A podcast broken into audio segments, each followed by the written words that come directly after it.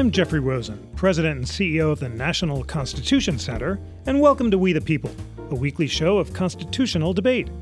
Uh, one of our listeners objected that I was a little theatrical in reading our congressional motto, so I'm now going to read it less enthusiastically.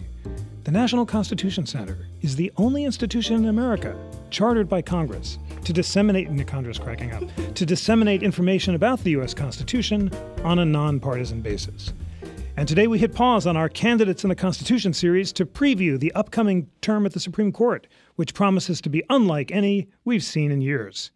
As per tradition, the court will begin hearing cases on the first Monday in October. 31 cases have been accepted for review, fewer than half the cases that the court typically sees in one term.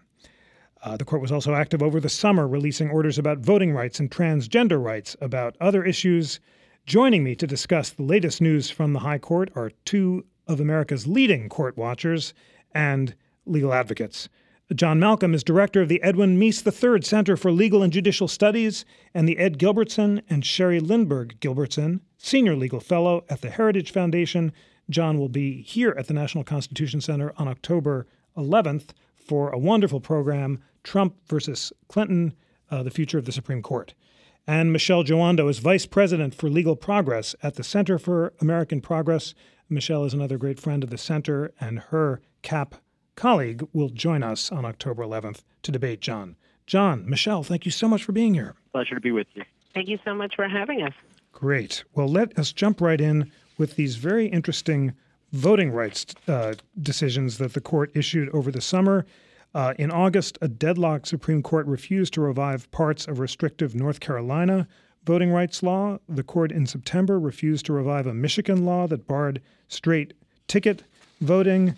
And finally, in September, the court refused to restore parts of the early voting law in Ohio, during which people could register and vote in the same day. That's called Golden Week, which sounds like a delightful uh, week to experience. Um, uh, John, tell us about how to make sense of these decisions and what will the future about voting rights at the court bring this term? You know, I think the court is very divided on these voting cases. So a few years ago, the court in a case out of Indiana, Crawford versus Marion County, upheld a voter ID law. Uh, the composition of the court since then has changed quite a bit.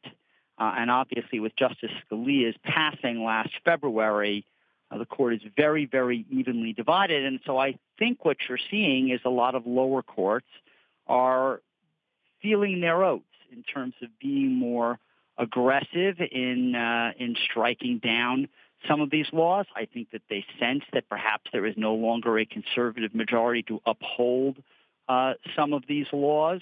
Uh, and they may be right. The court has, uh, has for the most part, you know, not jumped in uh, as, they, as they have on a lot of other controversial issues. It's a good time to be a patent lawyer or an ERISA lawyer if you want to bring your case up. You know, the less controversial cases are the ones likely to be taken. Uh, so this is a time where there are a lot of, you know, the the, uh, the challengers of these voting laws uh, are very much on the offensive, and they are prevailing. Not before, not all the lower courts, but a number of them.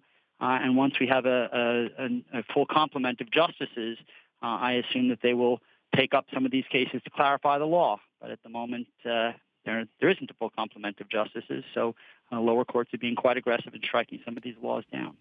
Very interesting. Michelle, do you agree with John that there's not a Supreme Court majority to uphold the laws? And, and what's the practical effect of these lower court decisions striking down the laws that I mentioned? Could they make a difference in the election? Well, I think first off, I would agree with John that we're at an interesting inflection point on the court. Um, you know, today, today is September 26th. It's been about 194 days since um, Garland, Chief Justice Garland, was nominated to the Supreme Court because of the untimely passing of Justice Scalia in early February. And so what has happened is it, it presents an opportunity for the court to consider cases um, with a different complement and also recognizing that there is this outstanding vacancy. In practical terms, um, when you look at, for instance, the case in Ohio, um, Golden Week was, as you mentioned, it's a one week where voters could both register to vote and vote early on the same day. And essentially, the state argued that it was in its rights to eliminate that week, um, that it would ease the administrative burden on state and local officials. Um, however, uh, this case, Ohio Democrats in particular, highlighted that the cutbacks would place a disproportionate burden on minority voters. And what we have is kind of evidence that African American voters in the state were three times more likely to use that particular period um, for voting. And so when you talk about what are the actual effects on the ground, we know that with the elimination of a week of such, that there will be a percentage of voters, disproportionately people of color, who will not have access during that same week. I think the other thing is you create kind of voter confusion because even as voters are looking at what's happening in Ohio, Ohio.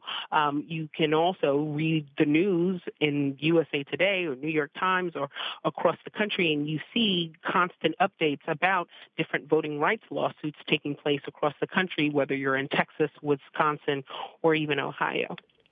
Thank you very much for that. I think this is worth one more beat. John, what is uh, your response or the, or the response of uh, uh, judges who disagree with these lower court rulings to the claim that these laws place a disproportionate burden on minority voters. I, w- I want our listeners to understand the constitutional arguments for and against these laws. Sure. Well, one one point that I would make is that the Constitution talks about an election day. There is no constitutional right to uh, to early voting, and in fact, there are a number of states that do not permit any early voting of any kind. So, to me, uh, the notion that Ohio, which has a very, very generous, perhaps the most generous in the country, uh, early voting regime, that cutting it back from 35 days to 29 days uh, somehow uh, makes this unconstitutional, uh, I, I find passing strange. I do agree that the impact of these different court rulings are going to affect different people in different ways, and that it could have an impact on the law. So a judge this past week, for instance, by a two to one, well, it wasn't a judge, it was a court of appeals decision, by two to one, uh, stopped Ohio's efforts to purge its voting rolls of people who have been inactive for a number of election cycles, presumed to have either moved away uh, or died. Uh, and of course, in a very, very close uh, election, uh, Ohio being, you know, one of your major uh, swing states there, uh, that could uh, have uh, an effect on the election. And, and, none of us, I think, want to go through another Bush v. Gore. Um, uh, I'll, I'll, refrain from saying uh, "here, here" in an entirely nonpartisan spirit. Uh, Michelle, any final thoughts on the voting rights cases? Is this a five to four conservative liberal split, or is Justice Kennedy's jurisprudence on voting rights complicated. And my my my question actually is, if if Judge Garland were confirmed, what would the configuration be on these uh, disproportionate burden voting rights cases? Well, you know, I think we will obviously. I would love to see uh, Chief Justice Garland on the court, but I couldn't begin to kind of imagine what his jurisprudence or his philosophy would look like. But I think if you look at issues of both where uh, constitutional arguments are centered, for instance, in the North Carolina case earlier this summer, the Fourth Circuit identified that in that state, the state's voter ID law targeted African Americans with surgical precision. Um, the governor in that state appealed um, to the Supreme Court trying to uh, allow the injunction to move forward, and the Supreme Court split 4 4 on whether to restate the law, upholding basically by default the Fourth Circuit's injunction to prevent kind of moving forward with this omnibus uh, voting, what, what many in the voting rights community have termed a voting suppression bill um, by that legislature. I think we will have to wait to see, but I think consistently, um, we shouldn't be in a position where voting rights are litigated state by state and circuit by circuit. Um, and so I would say even looking back in 2013 with um, the Shelby County decision and the change that has taken place in over 20 states across the country now making revisions on their voting rights uh, legislation in those states is definitely a byproduct of the 2013 decision in Shelby County, and that Congress will eventually have to act on this issue so that we don't find ourselves constantly litigating issues of access um, to the ballot for people in states all across the country. Thank you for that. Uh, let's turn to the other hot button issue that came up over the summer, and that's transgender rights. Uh, Gavin Grimm, a transgender boy, sued his school for the right to use the boys' restroom, and in uh, we discussed that in a May 2016 uh, podcast. In August, though, the court temporarily blocked the Fourth Circuit's ruling in the Grimm case, requiring the school to allow him to use the boys' bathroom. The vote, vote was five to three, with Justice Stephen Breyer joining the more conservative justices as a courtesy. John, tell us about the Grimm case. What are the constitutional stakes, and is the court uh, likely to take up the question of transgender rights uh, later this term? Sure, and actually, I would like to relate this back to something that that Michelle just said, which is that both of these opinions came out of the Fourth Circuit. Uh, the North Carolina uh, case, the district court judge, in, in, my view, issued an order that was over 500 pages uh, that justified North Carolina's law, but by a two to one vote, the, the Fourth Circuit uh, overturned that. Uh, similarly, this was a divided opinion. So, you know, elections matter. The Fourth Circuit went from being a fairly reliably conservative circuit with a majority of Republican appointees. It has now flipped. There are now 10 Democratic appointees to five Republican appointees on the Fourth Circuit. Uh, and the Supreme Court has granted a stay. I think it's likely that they will take the case as a result of that. I'm sure they'll delay it as long as possible, hoping to get a full complement of judges. I don't. There's not going to be a constitutional issue per se uh, at stake. I don't think there's going to be a couple of issues. One of them is a matter of statutory interpretation about whether things like Title IX and Title VII uh, that provide against uh, discrimination in schools that receive public funds or employment for people based on gender discrimination, whether that statute can reasonably be interpreted to include gender identification discrimination. So there's a matter of statutory interpretation, and then there's something highly technical referred to as Auer that's A-U-E-R, refers to a prior Supreme Court case, Auer deference, that an agency is, whether an agency is due to any deference to interpretations of its own regulations implementing those statutes. It's a very, very interesting uh, statutory and uh, uh, questions that are involved, obviously on a matter that, that concern people across the country uh, as a matter of social policy. And so, you know, we'll see what the Supreme Court says. Thank you for telling us about Auer deference, AU. Uh, AUR? Uh, AU, AUER. AUER. Uh, great. Um, Auer deference is like our federalism, something that all of our listeners should uh, learn about. And Michelle, there was another case involving transgender rights in August. A federal judge for, for the Northern District of Texas blocked the Obama administration from enforcing new guidelines intended to expand restroom access for transgender students. The judge said that the government had not complied with federal law when it issued directives which contradict the existing legislative and regulatory text. How might this doctrine uh, that we've just learned about of Auer deference impact uh, that case, and uh, how do you think uh, the court might approach the Gavin Grimm case, which it could agree to hear, according to SCOTUS blog, as early as October 14th? Well, you know, I think that there are a few things at, at play here as we kind of consider these issues. So, for instance, if you look at the um, Gloucester County School Board um, case, um, you know, as you know, uh, earlier this summer, with Justice Breyer's vote, temporarily blocked that order as a courtesy to the state. Um, and given its action, we know that the court is certainly going to grant cert once the case reaches the Supreme Court. So, it, in that case, in particular, um, the county argues that it shouldn't have to accommodate transgender students. But much of the petition in that case really focuses on what I think is an important question about whether court should defer to an agency's interpretation of its own regulation.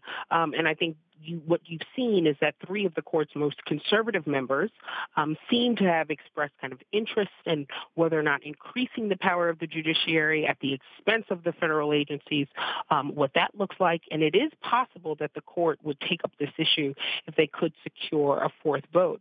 Um, I think, however, and, and, John alluded to this, that even if uh, the court um, does look at this opportunity to look at this issue around deference to agencies, um, in particular this kind of body of cases are very much about whether federal law can prohibit quote unquote sex discrimination encompassing discrimination based on gender identity. Um, and I think earlier in the year, we saw guidance from the Department of Education and others concluding that it does, and that a regulation permitting um, gender segregated bathrooms does not permit schools to exclude um, trans young people from the bathroom that aligns with their gender identity. So, an, a number of a host of issues uh, that continue to play out with with this set of cases. Thank you very much for that. Uh, let us turn now to the cases the court has agreed to hear. One of the leading ones is involves religion and access to government benefits. It's called Trinity Lutheran Church of Columbia against Pauley. Uh, John, do you want to tell us about that case and what the constitutional stakes are? Sure. So Missouri has a program uh, that grants, you know, to nonprofits.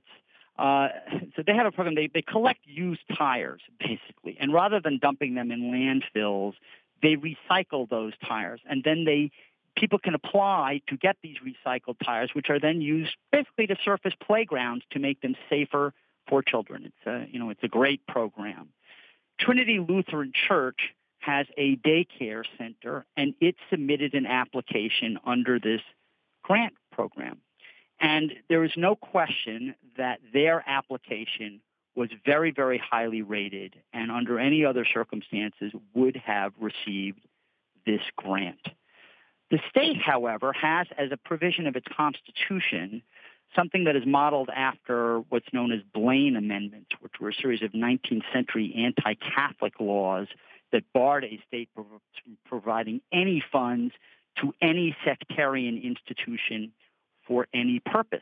Uh, and because this is part of Missouri's constitution, uh, the state informed the Lutheran Church that their application was being denied.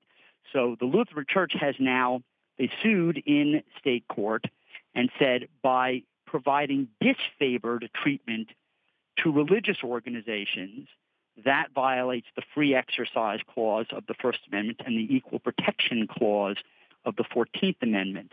The lower court ruled against the church. It relied on a 2001 Supreme Court case called Locke versus Davies, in which the court said that a state could refuse to provide publicly funded uh, scholarships to students who were studying theology.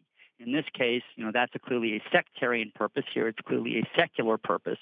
And the question is really whether or not a state can erect a higher wall uh, dividing church and state than is, you know, required by the federal constitution, or if doing so violates the free exercise clause and the equal protection clause.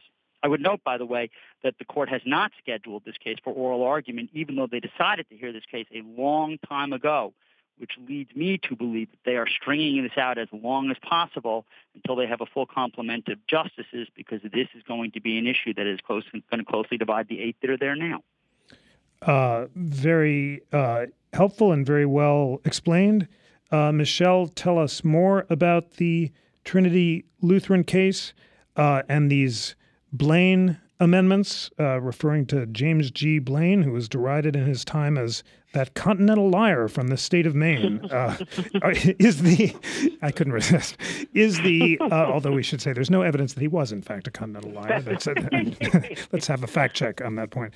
Um, is the constitutionality of these Blaine amendments at stake, and, and how might the court divide on this question? You know, you know this uh, the Trinity case perhaps um, raises some of the I think perhaps some of the most interesting questions before the court this term.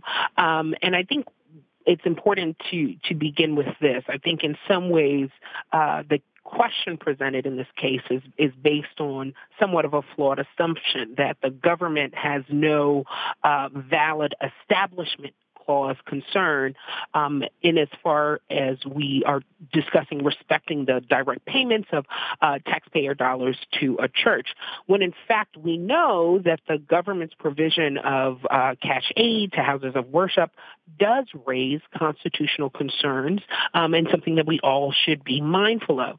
Missouri, in, in so many ways, could not have included Trinity Lutheran Church in the grant program without violating uh, the First Amendment because the Establishment Clause squarely prohibits the direct payment of taxpayer funds to churches and other houses of worship. Um, it's interesting, uh, one of the amicus briefs filed by a number of uh, different organizations, including the Interfaith Alliance and the Jewish Social Policy Action Network, um, and the Union for Reform Judaism looked at uh, also the court's establishment clause jurisprudence and has identified that while there are quite a few bright lines, um, in this particular instance, the court has a responsibility to reiterate that there is a historical aversion uh, to direct taxpayer fundings of houses of worship. And it's a line that we must be mindful of, um, no matter how well meaning and amazing a program, a government program it is. And I think that kind of strict enforcement of that constitutional boundary is, is essential to maintaining what we all recognize is a very delicate balance that the framers sought to establish in um, in protecting and singling out religion for special protection. Thank you very much for that. Uh, let us turn now to the death penalty. There are important cases, including Buck versus Davis and Moore versus Texas, uh, continuing a, a, debate about the death penalty in the Eighth Amendment that uh, was very much put into play by uh, the court uh, last term. Um, John, what's going on in these cases? Yeah, actually, I'll, I'll address those in a second. I, I, do have to respond briefly to Michelle because, frankly, I couldn't disagree with her more about the Establishment Clause uh, jurisprudence. When our nation was founded, Congress appropriated money to pay chaplains, and states states had official uh, religions. I think there's no question that there are people who want to erect a higher wall uh, between church and state and claim that any any breach of that violates the Establishment Clause. But the Supreme Court has held on several occasions uh, that funds given to sectarian institutions but for purely secular purposes don't violate the Establishment Clause. But okay, on to the death penalty. Well, there are, are two cases. They they cover slightly different issues. One is really procedural. Uh, uh, let me discuss the non-procedural one first, which is the um, the Moore case.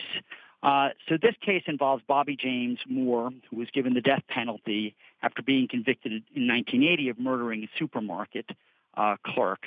And he claims that it is unconstitutional, violate the Eighth Amendment's prohibition against cruel and unusual punishment to execute him because he is severely mentally disabled. Now, in 2002, the Supreme Court in a case Atkins versus Virginia held that it does indeed violate the Eighth Amendment to execute a severely mentally disabled individual. However, it didn't set forth any kind of a standard as to when somebody was severely mentally disabled, and it hinted that states could devise their own standards. And in fact, in 2004, the Texas Supreme Court laid out the standard for Texas. It was modeled on what the standards of the profession were in 1992, the prevailing medical you know, profession at the time, uh, that standard has since changed.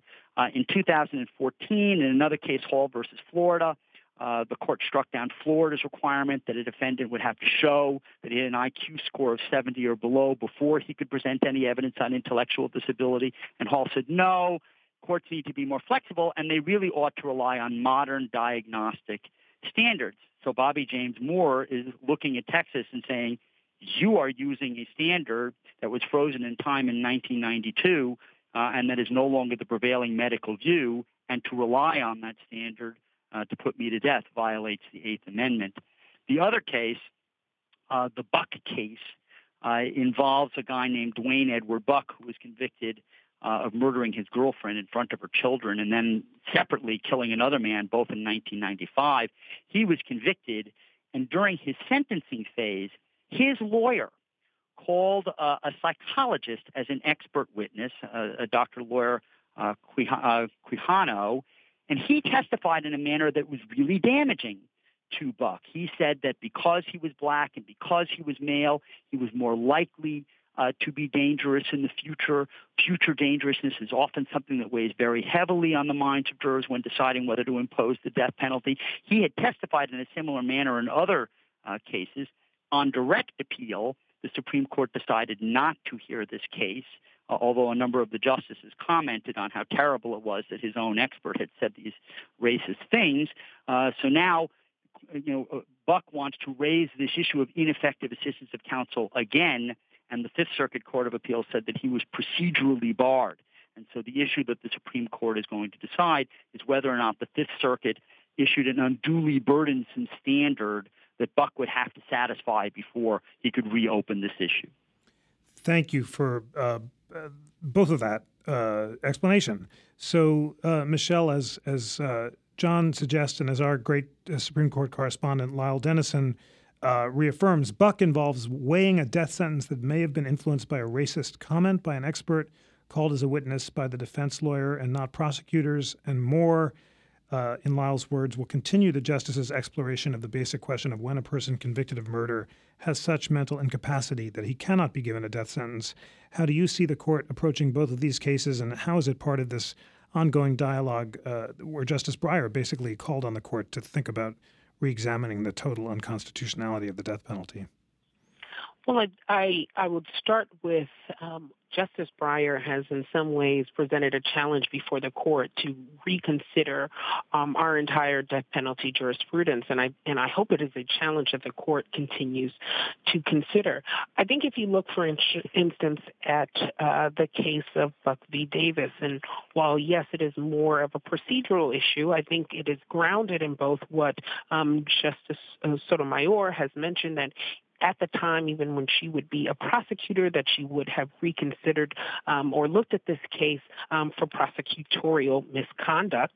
And I think one of the um, uh, the prevailing lines that has that has emerged from examining this case is, and it's highlighted a number of different briefs, briefs, that there is a pernicious stereotype that has a demonstrable effect on our perceptions and judgments, particularly when it comes to African Americans in this country and African American men in particular. Um, and I think the Constitution, uh, for it is great greatness, expressly forbids racial stereotypes from affecting the administration of justice. Um, and there is a, both an express guarantee of the right to an impartial jury and the equal protection of the laws and we are unique as a country for having those protections written in. Um, I think the framers of the Reconstruction Amendments looked at these uh, ratified amendments after the Civil War and repeatedly acted to ensure that impartial juries would fairly apply the law regardless of race.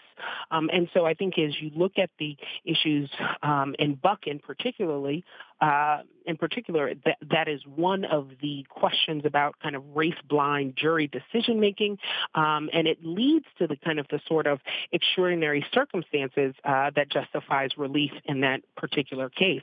I think in the issue of uh, Moore, one of the things that you will also continue to find is the question of uh, simply, um, if we're looking, if we're prohibiting prohibiting the use of current medical standards on intellectual disability and using outdated standards, um, are we now in a position where we are now in violation of the Eighth Amendment? And I think again, Justice Breyer's challenge to the court will continue to to play out as we examine both of these cases.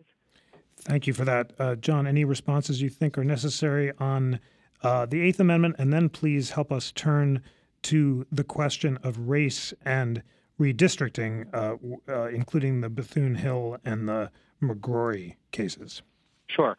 Well, look, I, I think that Michelle is uh, is right. I think that uh, I don't know whether the court's going to take up Justice Breyer's suggestion that the death penalty be declared unconstitutional in all of its applications, but I certainly think that Justice Kennedy, for instance, has staked out positions on on people with severe disabilities, juveniles, getting the death penalty, or even life without out parole, uh, even though the Buck case involves a procedural question. And it, and it does make a difference that it was his own lawyer who called this expert witness and not the prosecutor. Uh, I do think that the court is very, very remiss about uh, having a trial that was so obviously, potentially at least, uh, infected with uh, with racial animus. And I also think that the court is clearly moving in a direction of requiring the latest and greatest medical uh, standards to be used when it comes to things like evaluating mitigating evidence for the death penalty. So I, I, I think that uh, that the defendants in these cases are likely to prevail, but you know, I have no crystal ball. With respect to so there are two racial gerrymandering uh, cases. You just referred to them: Bethune Hill versus Virginia State Board of Elections, McCrory versus Harris. One of them comes out of Virginia, uh, the other out of North Carolina.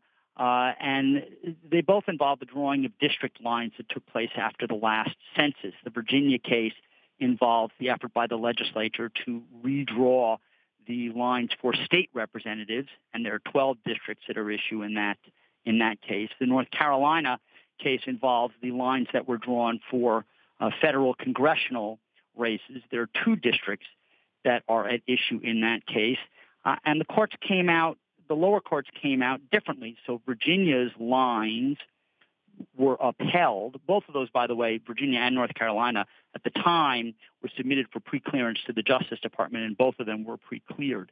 But Virginia won uh, its, its case in the lower court. North Carolina lost. Both of them involved challenges from voters in those districts who said that you know these lines were drawn uh, so that they were unconstitutional in that race was the predominant factor in drawing those boundaries. And you know, these states are, are caught in a great, in, in somewhat of a difficult position because they're not supposed to use, per the Supreme Court's uh, directions in Reno v. Shaw, race as the predominant factor in drawing these lines. But to some extent, they have to be able to draw some districts that are have a majority of minority voters, so-called majority, you know, majority minority districts, in order to comply with Section 2 of the Voting Rights Act. Uh, so there's a bit of a delicate dance here. Uh, these are also cases that have not been set for oral argument. These are issues that tend to, to divide the court very, very, uh, you know, they're very close cases. Uh, I don't know where the court is going to come down. I think, particularly in light of Shelby County, where there's no pre-clearance requirement, requirement anymore, that the court may be trying to figure out a way to give the guidance to you know some guidance to the states so that they can avoid the prospect of getting sued no matter what it is they do either getting sued for violating the voting rights act if they don't create enough minor, majority minority districts or getting sued for improper racial gerrymandering if they put too many minority voters in a particular district. Uh, well explained and thank you for that. Uh, michelle is the court divided four to four on the question of race-based uh, districting, Justice Kennedy had been joining the conservatives in striking down many districts created for the benefit of minorities under Section 2 of the Voting Rights Act, and yet he surprised many observers by voting to uphold an affirmative action program for the first time in the Fisher case. Uh, might he change his views on uh, race based redistricting, and, and how do you imagine the court would approach these cases? Yeah, I I assume that um, as we continue to kind of look at what Justice Kennedy will do, and obviously I I don't I I also don't own the crystal ball that John referenced earlier, but I will say um, that as we continue to examine kind of these racial gerrymandering cases, um, in particular, that I I tend to believe that Justice Kennedy may be taking a different look as we look at both the effects of what these cases look like in practice, whether we're talking about in North Carolina or Virginia. Um, in particular, as we look at the McCrory uh, v. Harris case, um, there is a question of whether or not the court erred in, in looking at uh, North Carolina's reliance on whether a district should be created uh, to make sure African Americans have, quote, an equal opportunity to elect their preferred candidate of choice and whether or not that actually um, is complying with the Voting Rights Act. Um, I think that the appeal also looks at whether or not the court erred in what standard of review was used um, and is looking at what was actually um, necessary for that work to occur. Um, and then I think if you continue to examine the uh, Bethune Hill versus Virginia State Board of Elections, the court continues to look at what does it mean for a district to be drawn using racial lines. And we know that this could have major impacts in future state elections, um, and what that then means for either segregating or stigmatizing African American residents in those communities. Thank you very much for that, uh, John. Final words on redistricting, if you if you like, or I'm going to ask you about Uh, final cases that you're following, I think, uh, might be interesting, including those involving uh, property rights as well as insider trading.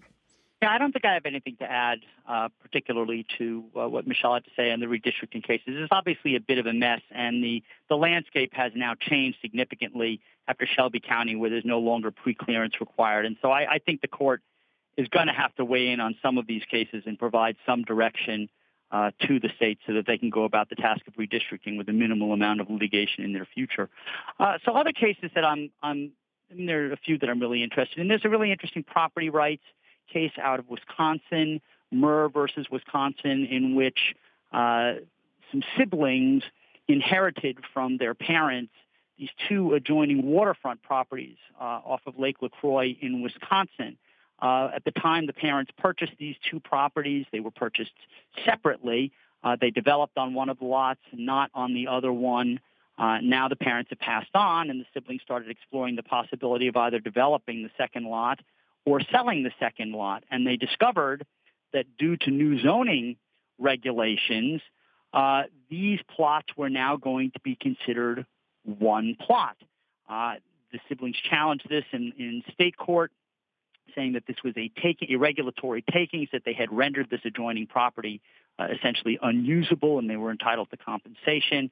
Uh, the lower court relied on a 1978 case, the Supreme Court, Penn Central. That was a case that had to do with essentially Grand Central Station and air rights above Grand Central Station. The court said, no, you don't treat air rights separately.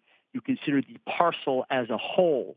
Well, this, of course, doesn't involve air rights or even mining rights. This is an adjoining property, and the question becomes whether or not the parcel as a whole doctrine applies to real, you know, real property that were bought at separate times but happened to have been you know, bought by the same person. Um, there's also a really interesting criminal case involving insider trading uh, that's Salman versus United States. Uh, you know, that case involves essentially, you know, what is the the liability to for tippees in insider trading cases. So there are the securities laws. There actually is no criminal statute for insider trading, but the Supreme Court has looked at securities laws that prohibit manipulative or deceptive uh, practices and has created, if you will, judge made criminal law. Uh, and they have said that you can maintain a conviction for insider trading if the person who, who gave the inside information, the tipper, directly or indirectly gained the Salman case involves a guy who received insider information about a forthcoming transaction from his future brother-in-law, who had in turn gotten it from his own brother, uh, and he made a profit on this. You know, there's no allegation that the tipper or even the brother who passed on the tip received any money as a result of this. There's no question that if the uh, the tippee paid a bribe to the person providing inside information, that's a crime. There's also no question, by the way, if I pass somebody on the street and I happen to overhear them because they speak very loudly and they are talking on the phone and providing inside information, and I hear that and I trade on it, that's perfectly okay. So the question here is well, what if you don't receive money? What if you just didn't hear it by accident? What if you just happen to be a close family member? There's an interesting wrinkle actually in this case, which is the Second Circuit in a very, very similar case a couple of years ago ruled against the government, said that a family relationship wasn't good enough. There's a district court judge in the Second Circuit, Jed Rakoff, who severely criticized that decision. The Salman case comes out of the Ninth Circuit, and lo and behold, Judge Rakoff was sitting by designation on the Ninth Circuit and wrote the majority opinion. So there's now this split between the Ninth Circuit and the Second Circuit on the extent of tippee liability in insider trading cases. Thank you for that. Uh, Michelle, uh, are there any cases that you are watching that are on the docket or that the court might be putting on the docket uh, for later this year? Yeah, I think there there are two cases um, in particular that that I will be paying close attention to. One is the Wells Fargo versus City of Miami case, which presents a few interesting questions. Um, it, mostly about the standing and the ability of cities and their actions to protect or defend communities of color.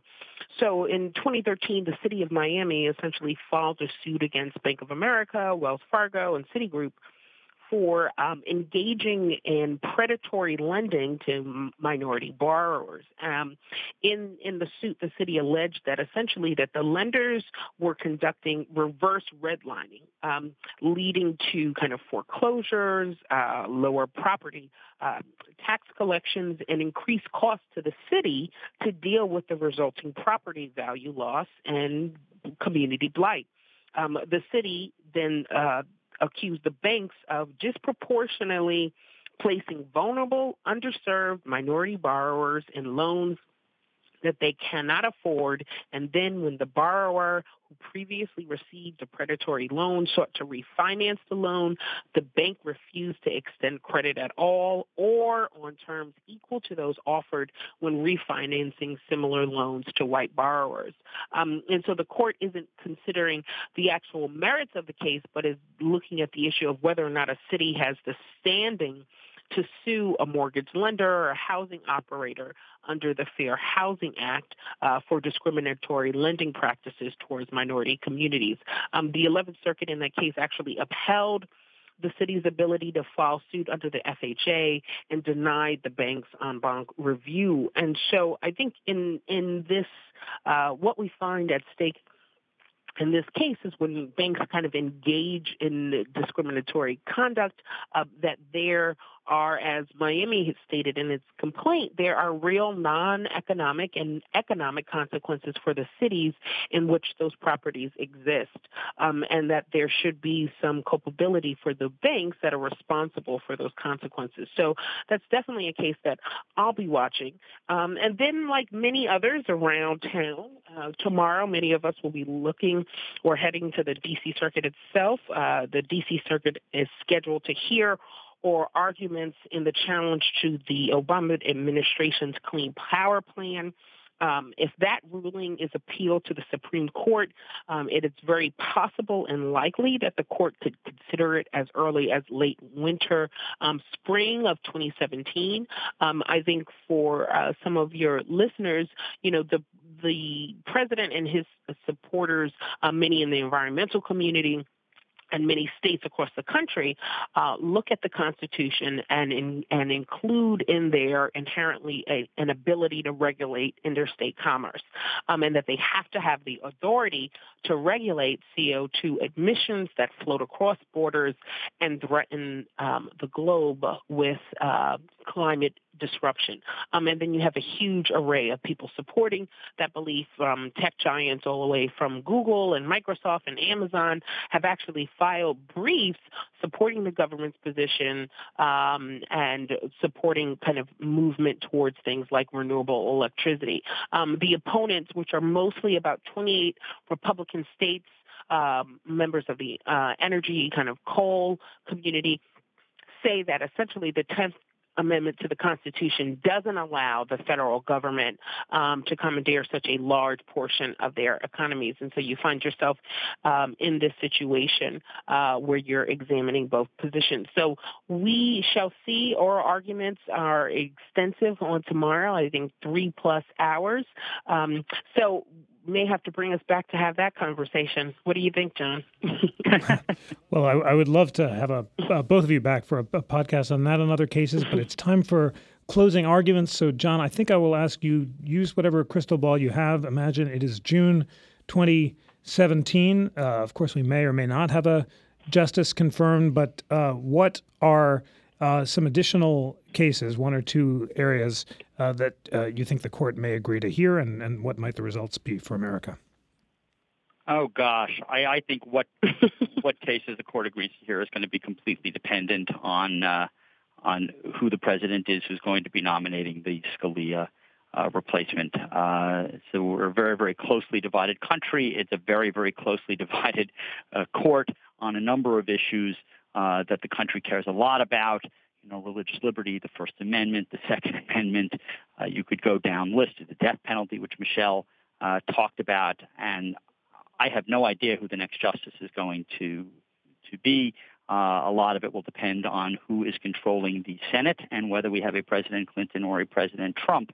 Uh, and once that logjam is uh, is cleared, uh, I think it'll be full steam ahead. Judiciously stated. Michelle, your final thoughts about cases the court might hear and what we can expect in this uh, 2017 uh, term. I, I, would agree. I think we find ourselves at an interesting inflection point in history. Um, as I stated, this is kind of the longest period um, in history um, that we've ever waited for consideration of a Supreme Court justice. And I think that weighs heavily on the minds and hearts of those sitting on the uh, Supreme Court right now. I think what's also interesting to note is that more people are paying attention to the Supreme Court. I think rightly or wrongly, right now than ever in recent history. Um, you know, here at the Center for American Progress, we uh, put out a poll earlier in the year, um, and 65% of voters across the country, both Republican, Democrat, and Independents, um, say that the Supreme Court is very important or fairly important, um, and which is significantly higher than the numbers in 2012 or 2018 or 2008. Um, and I think, you know, the American people are looking at the vacancy. They want us to move forward. They, at the very least, they would like us to have hearings um, and then decide on an effort up or down confirmation vote for Chief Justice Garland. And so I think that uh, kind of weighs heavily in the backdrop about what we will see before the court next term.